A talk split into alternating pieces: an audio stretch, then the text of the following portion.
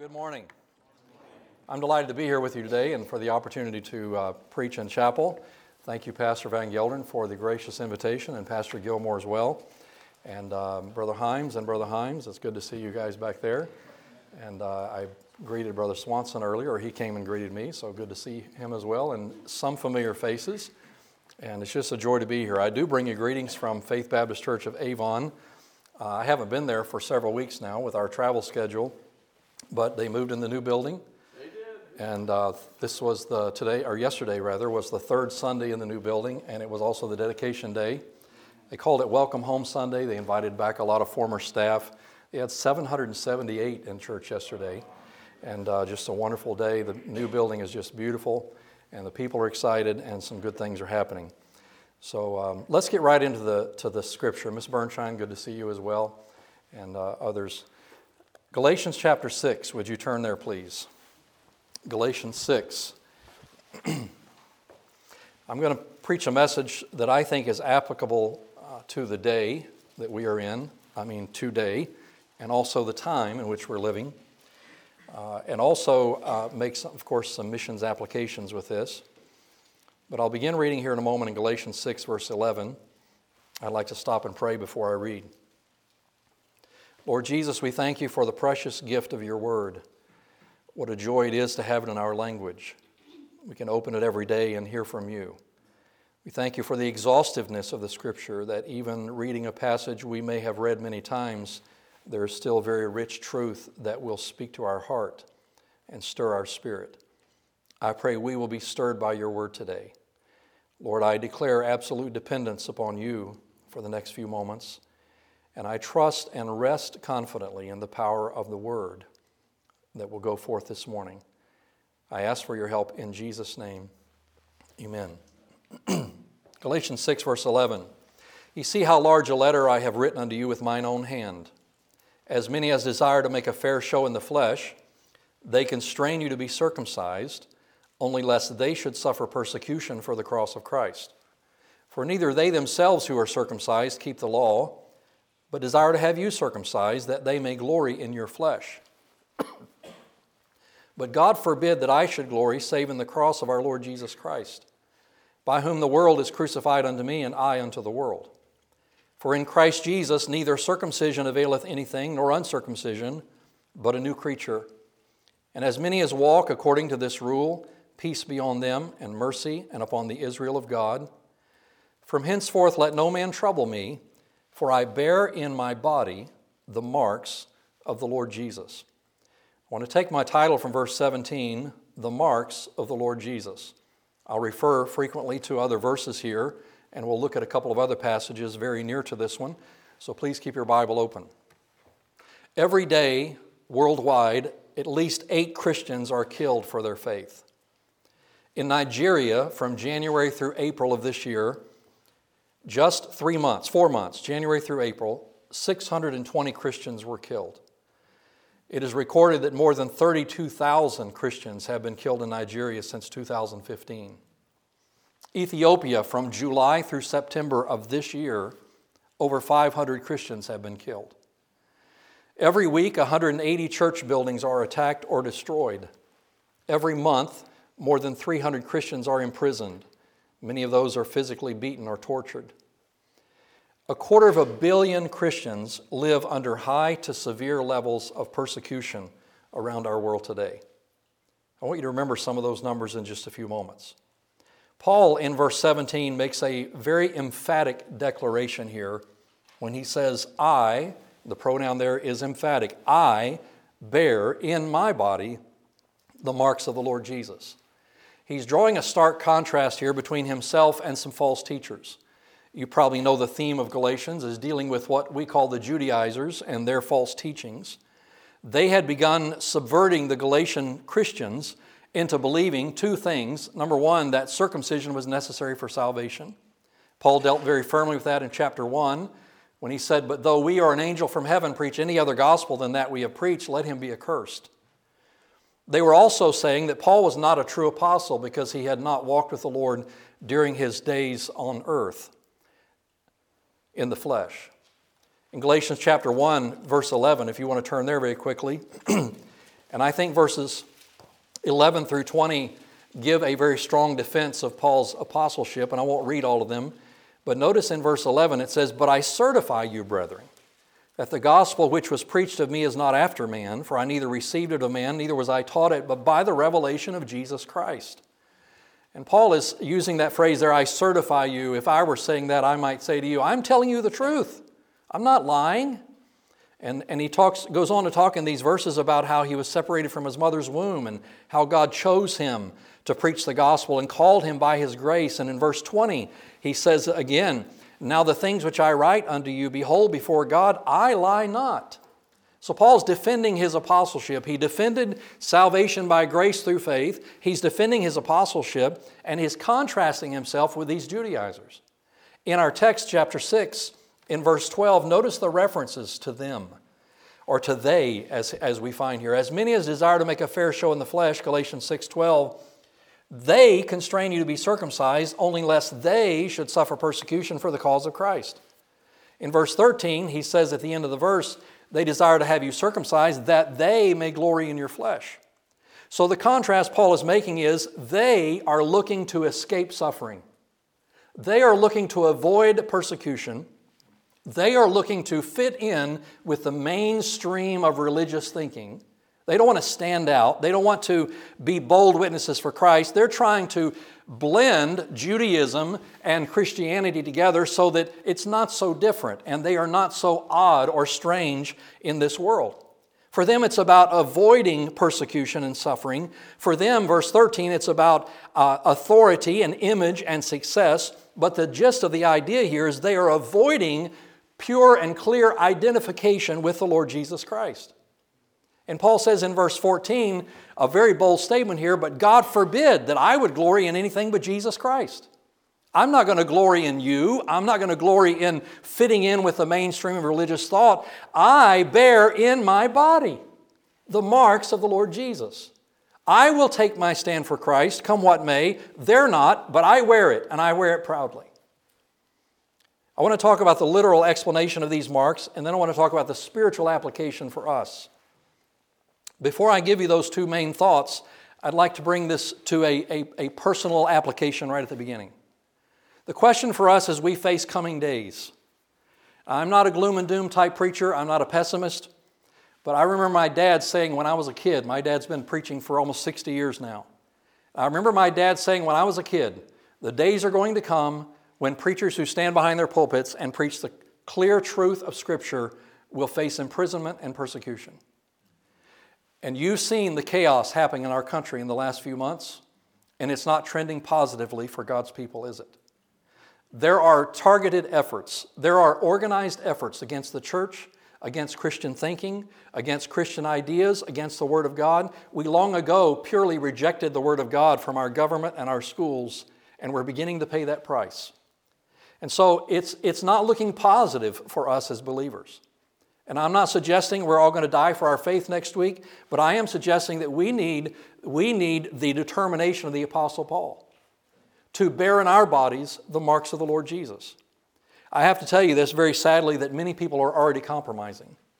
I just talked to a pastor this week, uh, last Sunday, um, this, yesterday, no, two days ago.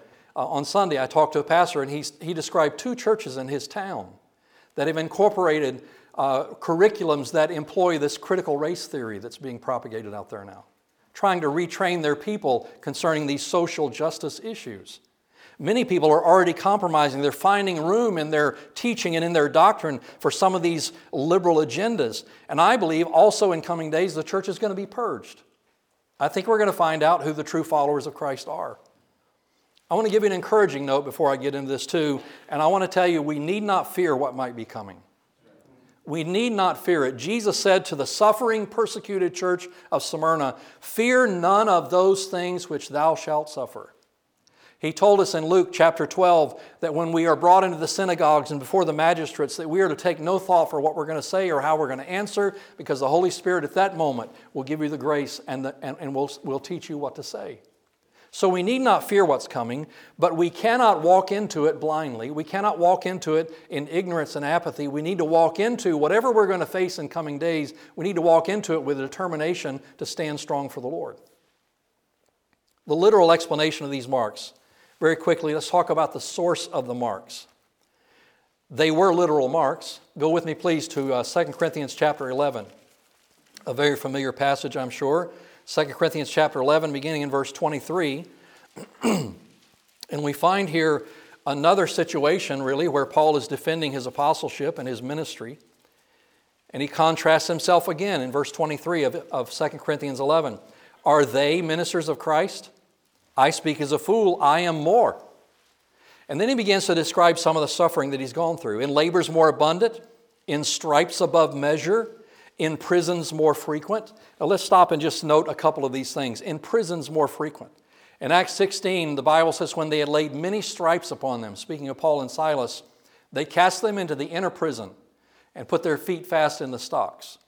You may have heard this phrase growing up. Somebody would fall and bump their head hard on something, and you would say, That's going to leave a mark.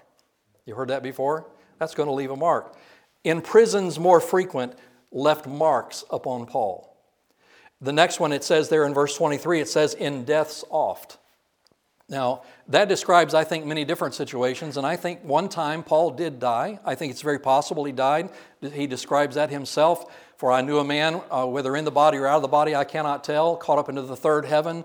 I believe Paul possibly died there and was, was, was brought back to life by the Lord after the stoning at Lystra. But the word, the phrase here, in deaths oft, doesn't mean Paul died frequently, but here's what I think it does mean it means that Paul frequently looked the possibility of death right square in the face that he frequently found himself in situations where standing for Christ and preaching the gospel of Christ was putting him in a place where he was, he was threatened with his own safety and his own life. And Paul stood in the face of that. Paul never backed off. He never cowered in the face of it. He stood strongly. He did not capitulate and forsake his faith, but he stood strongly for Christ, even facing death often. It's a sobering reality to face death, isn't it?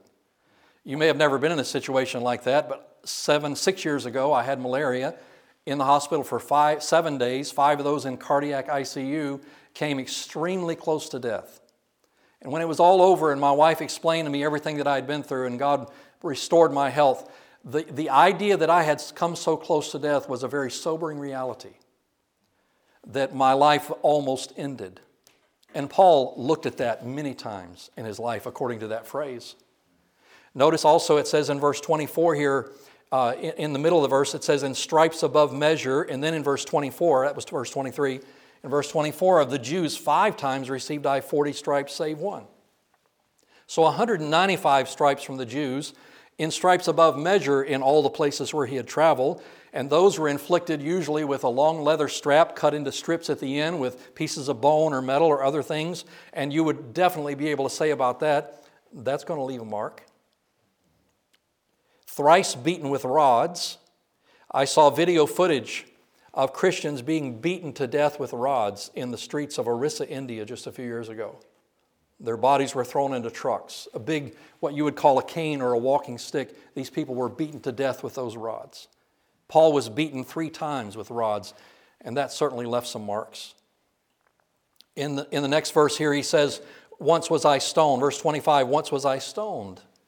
We may get the idea that a person being stoned is people just picking up rocks and hurling them at a victim some distance away. But the setting of a stoning would be to bring the victim down in a place below the people, the people who want to execute him, and they would pick up boulders as heavy as they could lift and thrust them down on the body down below, crushing bones and, and breaking ribs and crushing skulls, and eventually uh, the life of the victim uh, being taken.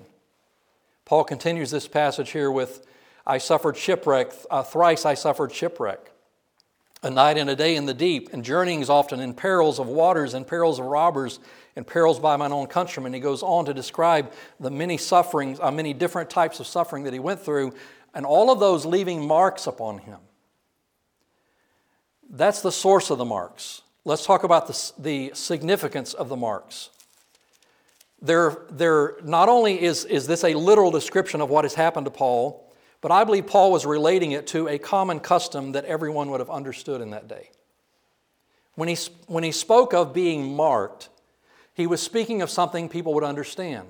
And there are four possible reasons that a person would be marked or branded. The first being for ownership. Slaves were branded just like you would brand cattle. Slaves were marked as belonging to someone. And Paul saw himself as a servant of Jesus Christ.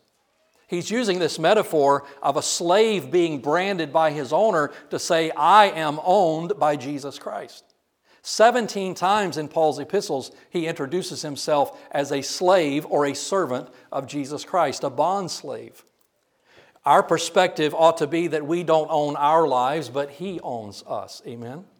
What know ye not that your body is the temple of the Holy Ghost, which is in you, which ye have of God, and ye are not your own? For ye are bought with a price. Therefore, glorify God in your body and in your spirit, which are God's. And that's quite a contrast to this me and my rights mentality that we're living in today. The second reason a person might be branded or marked would be for allegiance and loyalty. It is said that the soldiers of Alexander the Great had an A branded on the back of their hand to, to mark their allegiance and their service to their general. Paul saw himself marked as a soldier of Jesus Christ. In 2 Timothy, he said, Thou therefore, chapter 2, verse 3, thou therefore endure hardness as a good soldier of Jesus Christ. Paul saw himself not only as a servant to the Lord in this metaphor, he saw himself as a soldier of the Lord. A third reason a person might be marked would be for their religious beliefs. A, a person might be branded by their priests in a pagan temple somewhere as a mark of devotion and fidelity to the gods that they worship. You could see that today with, with tribal peoples having bones through their nose and markings all over their face and their bodies to show their deference and their worship of the gods that they serve. Paul was also marking himself as a devoted, loyal follower of Jesus Christ, not afraid to be known as following Christ. He said, I am marked uh, to follow him by his love that constrains me. I am not only compelled to follow him by that love, but I am confined to walk in the narrow way because of that love. A fourth reason that a person might be marked would be for shame. Criminals were marked to show everyone who sees this person from now on can see this person committed a crime and they suffered the punishment of it, but it was a mark of stigma and shame. Cain was marked by the Lord. I think maybe that's the first time that happened in the scripture. But Paul saw himself marked with this stigma of Christ, and he was willing to wear it. He was willing to bear it. What he's saying here is, is by the use of this metaphor, he's saying, Look, I bear these marks, this stigma. I don't mind you knowing that I'm a slave of Jesus Christ. I don't mind you knowing I'm a loyal soldier and I give all my allegiance to Him and my love belongs to Him. And whatever shame Jesus bears, I'm going to bear it with Him. They're not willing to do that, but I'm going to follow Jesus come what may. Now let's move to the spiritual application. This literal description of these marks upon Paul's body does not apply to most of us. Perhaps in some ways in your life, maybe with your own family, uh, I don't know your stories, but maybe there, is, there have been situations in your life where it hurt you to stand up for Christ. Maybe you lost friends, maybe family members turned against you. But I'd be really surprised if anybody in this room could lift up a sleeve and show a scar where we suffered for Christ. So, what is the spiritual application then of this passage for us? What should this declaration of Paul encourage in us? What can people see in us that provide evidence for them that we are bearing in our bodies the marks of the Lord Jesus and in our lives? I want to give you three very simple thoughts right here. The first one is faithfulness to Christ we ought to wear the mark of faithfulness to Christ. Notice, please, in Galatians 6, verse 14. Let me just take this, first of all, as a general statement here. But God forbid that I should glory save in the cross of our Lord Jesus Christ. They don't want to be persecuted. They're doing everything they can to avoid it, to fit in with the world in which they live. Uh, they want to glory in your flesh. They want to be men of, of, of repute and renown.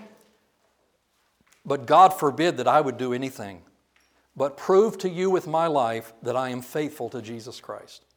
Can we be marked by that faithfulness?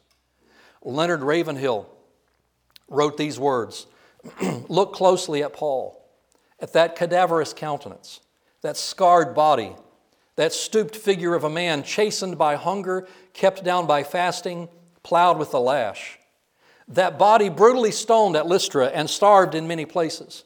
That skin pickled for 36 hours in the Mediterranean Sea. And add to this list danger upon danger and then multiply it with loneliness. Finally, count in the 195 stripes and the three shipwrecks and the three beatings with rods and the stoning and the prison record and the deaths so often that, it, that the count was lost. And let's compare that to Christianity today. Today, many people are more interested in medals and awards than in scars. Most of us want to be popular Christians and well liked and accepted by the mainstream, and we really know so little of Christian suffering. I don't fault us for that because we've lived in a free country all of these years. And I think about this often. The statistics I gave you a few moments ago about people who are dying for their faith every day, and about people who live under these high to severe threats of religious persecution, every day facing the possibility that because they are followers of Christ, they may suffer physically at the hands of unbelievers. And I think about this often. With that going on in our world, Christians today who are bearing in their body the marks of the Lord, why do we get off so easy? Why have we had it so good? There's plenty of things you could answer that with. It's the grace and the mercy of God for us. But what about the grace and mercy of God for those who are suffering? We grumble and complain about the least of things. And we've never had to face the real threat of bearing in our body physical marks for the Lord Jesus. I've heard this said several times in the last few months. I'm not being unkind, but I've heard this said it's going to really get bad in America. Jesus must be coming back soon. And I believe Jesus is coming soon, don't you? I think we ought, to, we ought to live with that imminent reality in our hearts. He could come back before this chapel hour is over. But my question is, and I'm not being unkind, but my question is why does Jesus have to come back and deliver us? Why does he have to come back and keep our lives easy when people all over this world are dying for him? When, when believers are being burned for him. I saw video footage one time of believers being pushed into a kind of a, a swale or a ditch in, the, in this, this locale, and, and, and limbs and leaves were thrown upon them, and they were set fire. And the Christians were trying to crawl out, and people surrounding them were shoving them back into the fire. People are dying for their faith, and Jesus has to come back and deliver us. I'm, I'm not being unkind, but we have been so spoiled. We have been so conditioned that, that we have a right to freedom and we have a right to religious liberty. We don't have this right. What we do have the obligation to do is to be faithful to Jesus, come what may. Faith of our fathers living still, in spite of dungeon, fire, and sword. Oh, how our hearts beat high with joy whenever we hear that glorious word. The next verse, or one of the verses of that song, says this, this These are powerful words. Our fathers, chained in prisons dark, were still in heart and conscience free. How sweet would be their children's fate if they, like them, could die for thee. Faith of our fathers, the chorus says, Holy faith, we will be true to thee till death. Is that our way of thinking? I fear that many in the church, generally speaking, the church is like the young man on the phone with his sweetheart who said, I love you more than life itself. I worship the ground you walk on. I would wade through swamps of crocodiles just to be at your side. I would fight wild beasts just to hold your hand. I would walk barefoot on hot coals to spend time with you. And I'm going to come over and see you tonight if it isn't raining. Talk is cheap, but commitment to Jesus is needed, isn't it? We ought to determine, as our Lord encouraged us, don't fear it and don't worry about what you will say. I heard this when I was, when I was a kid, and the, the uh, communism was a real threat, and, and uh, Russia was a real threat to taking over the United States. Some of you uh, faculty members will remember that. I heard, what if they walked in here and put a gun to your head and said, denounce Christ or you're going to die? What would you say? Well, Jesus said, don't worry about that. Right? The Holy Ghost will help you with what to say when that moment comes. But we can't, we can't think about that scenario without thinking, I want to be faithful. I want to stand true to Christ. In medieval times, when knights were brave and they followed their kings into battle, the king would often lead them into the battle, and the king would head toward the hottest part of the battle, where the arrows were flying and the swords were flashing, and the king would fight right in the middle of that. And the knights wanted to be close to the king. When the victory was won and they returned to the castle for a sumptuous feast, they sat around the table eating, and the story or the, the talk would inevitably turn to the wounds of battle. And the king would lift a sleeve and show where an arrow pierced his arm, or, or lift his robe and show where a sword gashed his leg. And the knights seated around him would then begin to talk about their wounds that they had suffered in the battle and others a little bit greater distance from the king who had no wounds to show, you might think they would say, I'm glad I escaped. I didn't get cut. I didn't get shot. I'm okay. I made it through another battle. That was not their attitude at all. They hung their heads in humiliation and shame. And they asked themselves these questions Was I not close enough to the king? Was I not brave enough? I have no wounds to show. Amy Carmichael, 50 years a missionary in India, said these words No wound, no scar, yet as the master shall the servant be. And pierced are the feet that follow me, but thine are whole. Can he have followed far who has no wound or scar? Captain, beloved, battle wounds were thine.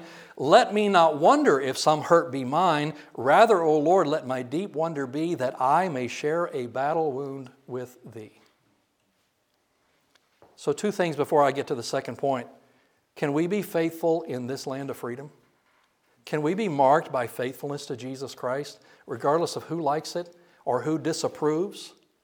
Can we be faithful in this land of freedom? And the second application is so powerful. Can some of us not go to places where they are under threat of persecution and labor alongside those who are trying to preach the gospel of Christ? And let's change this world for Jesus Christ. Can we be brave enough to go where we may have to suffer? Faithfulness to Christ. Number two, I want you to see this fearlessness for Christ. In verse 14, notice please the second half of the verse. He said, By whom the world is crucified unto me, and I unto the world. In Jesus' high priestly prayer for us, he said, I have given them thy word, and the world hath hated them. He warned us frequently, as he did in John 15, verse 18 and following If the world hate you, ye know that it hated me before it hated you. And the world doesn't love you because you're not of this world. Paul could say these words because he had lost his fear of the approval of men. This is so powerful right here. He had lost his fear of the world and what they think. He had, as one preacher said, he got a divorce from public opinion. He had severed his heart's affection from a desire for the approval of this world. Jesus said to us in Matthew 5, You're the light of the world. First, he said, You're the salt of the earth. And salt preserves, yes, but sometimes salt irritates. Um, he said, You're the light of the world, and light illuminates, but light also reveals the depravity of men. For men love darkness rather than light. So, what we need to realize is with the Apostle Paul here that the world is not going to love us. Because what we believe and what we preach and what we teach is directly opposed to the perverted bent of this world. They don't like us. They don't like what we stand for. I believe there is concerted effort going on right now to destroy the church. I know it's spiritual warfare. I know Satan's behind it. But there are things taking place in our country right now that are so anti Christian that it might cause us to fear if we learned all about it. But listen to me we cannot be fearless for Christ if we are fearful of men. And I wonder if half the world is still unreached because we are trying to advance comfortable Christianity. We're afraid to offend anyone, and I'm not talking about an abrasive spirit. I'm not talking about an unkind attitude. I'm not talking about an in your face type of religion. I'm just talking about standing firm and strong for Jesus Christ and realizing that that will not bring the approval of men. It will not make us liked in this world. The cause of Christ is suffering because of the lack of faithful, fearless soldiers and servants of the Lord. We need a revival of people who will die to this world and, and abandon themselves to Jesus Christ and live passionately for Him. Listen, we've been delivered from this present world. We've escaped the corruption that is in this present world through lust, and our citizenship is in another country. And I believe it grieves God when we try to fit in down here. I was a pastor for 16 years, and I, I know what it's like to be lied about. But I never suffered I never suffered deeply for the cause of Christ. Jesus, uh, uh, the Bible tells us in Hebrews 12:3 to consider him that endured such contradiction of sinners, lest ye be wearied and faint in your minds. You know this song, Am I a soldier of the cross, a follower of the Lamb? And shall I fear to own his name or blush to uh, own his cause or blush to speak his name? Must I be carried to the skies on flowery beds of ease, while others fought to win the prize and sailed through bloody seas? No, I must fight if I would reign. Increase my courage, Lord. I'll bear the toil, endure the pain, supported by thy word. Faithfulness to Christ, fearless for Christ. And number three, focused on the cross. Verse 14 again, but God forbid that I should glory save in the cross of our Lord Jesus Christ. Paul gloried in his identity with the cross. He gloried in the fact, listen to this, he gloried in the fact that he could suffer alongside Jesus Christ. Philippians 3:10 is my life's verse. And we love this verse. We love the first part of it. Uh, that I may know him and the power of his resurrection and the fellowship of his sufferings, being made conformable unto his death. Paul gloried in the fact that he could bear in his body the marks of following Jesus. Why? Because he was focused on the cross of Christ and the gospel message that this world so desperately needs. 2 Corinthians 4, verses 10 and 11, he said, Always bearing about in the body the dying of the Lord Jesus, that the life also of Jesus might be made manifest in our body. Everybody glories in something, and we need to, we need to glory in Jesus. Amen? Paul could have gloried in his education. It is said that he had a, the equivalency of a double PhD learning at the feet of Gamaliel. He could have gloried in his aristocracy, his blue blood heritage, a Hebrew of the Hebrews. I believe Paul could have gloried in his preaching. Maybe never, there maybe never has been a greater preacher than Paul. I don't know. I love the story of Acts chapter 19, where certain Jews were, were, were fancying themselves to be exorcists and they went about trying to cast out demons in the name of Jesus. And the demons responded to them and said, Do you remember this story? Jesus we know, and Paul we know, but who are you? Paul was known in hell for his powerful preaching. Paul could have gloried in his preaching ability. Uh, I, I, would love to have heard him preach. I don't know if it would have been a joyful experience to hear him preach or not because he, the way he described his own ministry. He could have gloried in his achievements.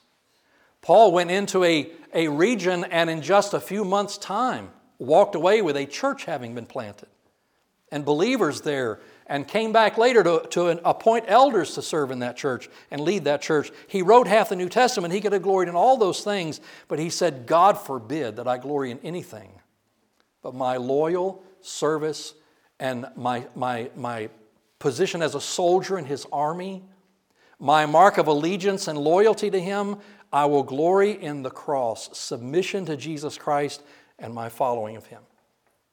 May that be our focus this morning. Faithful to Christ, fearless for Christ, and focused on the cross. Lord Jesus, we thank you for the power of this truth we thank you for the life of the Apostle Paul and the inspiration it is to us 2,000 years later. I pray that you will help us to face the coming days, whatever they are, with a faithful mindset and a fearless mindset. Help us to focus on you and dying to self and living all for thee. In Jesus' name, amen.